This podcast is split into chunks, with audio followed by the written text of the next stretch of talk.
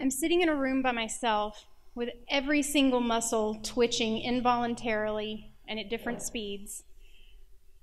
My head hurts. I'm nauseous. I really feel like I'm dying. And truth be told, I really believe I am dying. At that point, I was detoxing from opiates after a 15 year using career. And I was lucky enough to be in a bed at Cumberland Heights when this took place. But before coming in there, 15 years took me to some very dark places where I had lied to, stolen from, manipulated, and pretty much just was a roaring tornado through both family and friends at this point.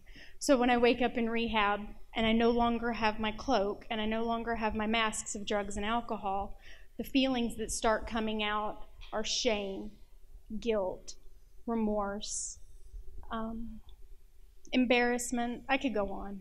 I think you get it though.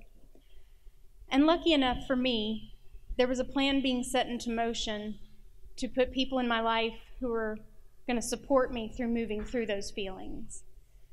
But first, I would have to meet them. So I'm going into what they call a speaker meeting at Cumberland Heights, which is where alumni come back and give their experience, strength, and hope. They tell you what life's like in recovery, because we all know when we're in rehab what life is like when we're using. So I walk into this meeting. I've got two blankets wrapped around me, my house shoes. I'm sweating. I'm cold. I'm miserable. I don't want to be in here. And when I look to the front of the room, there's this really beautiful woman who's wearing her cute little khaki capris and her little button up sleeveless top. Her hair's perfectly coiffed. Her makeup is done. And she's happy. Like, she's happy. And I'm like, we have nothing in common. And if I felt better, I could probably kill her, but I'm a little tired. So I'm just going to sit back here and listen. And I remember her saying, Hi, my name is Jamie, and I'm an addict. And that's literally all I remember. I would continue at Cumberland Heights for 32 days, and after getting out of there, that would become the place where I would continue on my journey of meeting the family that I have today. Um, I wouldn't remember Jamie for a while, but she'll be known as Jamie 1 because the second woman that would come in my path, I would later find out, is also named Jamie. We'll call her Jamie two. I remember walking in for a meeting as part of the alumni group, and I remember a staff person coming up and saying, like, you're at Mending Hearts, right? And Mending Hearts is a local transitional living home for women with drug addiction, drug and alcohol addiction. And I said, yeah. And he said, well, do you like it? And I was like, yeah, I love it. He's like, great, we've got this other young lady that we want, we want to recommend her go there. Will you talk to her? And I'm like, absolutely.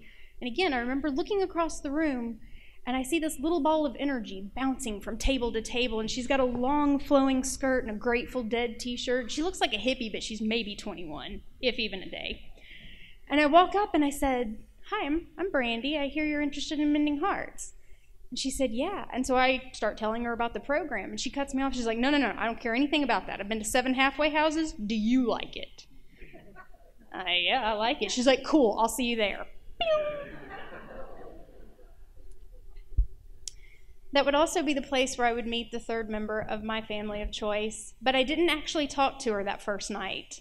I just remember a young lady walking past me, very slender, had long blonde hair about down to here shorts that could best be described as post it notes at best. That's being generous.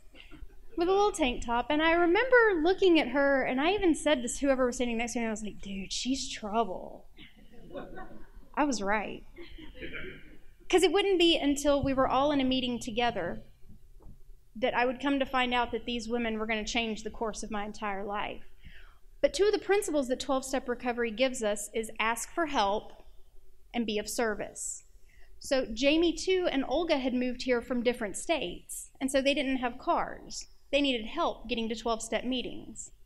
I needed to be of service, and I'm from Nashville, and I had a car.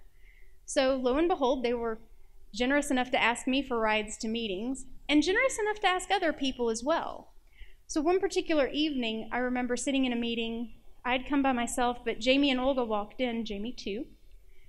But slowly behind them was Jamie 1, my vision, my recovery, the thing I couldn't be. She's happy. She's polite. She's nice. She knows everybody by first name. And I, you know, I get really awkward and I'm like, oh, we have nothing in common. I don't know what's to. And so she sits down beside me, and I had my arm on the armrest, and she just very gently knocks my arm, I guess, to put hers up there. And of course, I'm like, oh, God, I'm so sorry. And with a stone cold stare, she looks me dead in the eye and she goes, I'll cut you. Thank you. You get me. And I appreciate that. Um, it's been nine years that they've been my family, and we've been family since day one. We do reenactments, in my opinion, of regular family rituals. We dine together all the time, weekly sometimes. Um, we do holidays together as well, which is also fun. We've had one particular Christmas where, again, Jamie one and I are the only two who are from Nashville, but everybody else was from Wisconsin, Russia by way of Florida, by way of, or New York by way of Florida, and as well as New Jersey. Come to find out, guys, we in the South were the only ones who do casseroles. because as we sit down for dinner, where are the vegetables? Oh, there's green bean casserole and there's squash casserole. Where are the potatoes? oh, we got mashed potatoes, we got sweet potato casserole, and we got hash brown casserole. And it was very, you know, heartwarming to see all these people who were stepping out of their element and kind of into mine. It became a family ritual of sorts. We've shared weddings. Both Jamie, two, and Olga have been married, and just like any family member would, there was no asking if we were going to be in the wedding. In fact, there was about a two week lag there where we started getting a little concerned like, um, who's going to be your bridesmaids? well, you are. Oh, well, thank you. Uh, I was getting a little concerned. Being that we come from 12 step, addic- 12 step recovery and we come from a life of addiction, we've not only had a lot of celebrations together, but we've also attended more funerals together um, than I think any of us would care to actually remember. And we've attended those funerals, often walking out thinking, why did I not, why is it not me? At least I did, you know, and um, to have the kind of support from family to say that it doesn't matter. The answer to that question isn't what's important. The fact that you're here and the fact that we love you is. To have women in my life that have not only supported me and helped me, guided me. At one point or another, these women have been either mother, sister, aunt, niece, friend. They've literally become the family that has never once replaced my family, but has helped it to quadruple in size.